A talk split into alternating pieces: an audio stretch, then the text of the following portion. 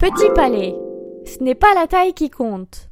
Vu qu'un seul n'était pas suffisant pour la grandeur de Paris, c'est un second palais sobrement nommé le Palais des Beaux-Arts de la ville de Paris qui a été érigé pour l'exposition universelle de 1900. Beaucoup plus petit que son grand frère mais pas moins fourni, le lieu regorge de 1300 œuvres provenant de dons et qui sont exposées en permanence et gratuitement. Plus d'excuses pour ne pas enrichir ta culture. Buzzy Tip. Le pavement en mosaïque, les voûtes, les vitraux et le jardin intérieur sont à ne pas louper.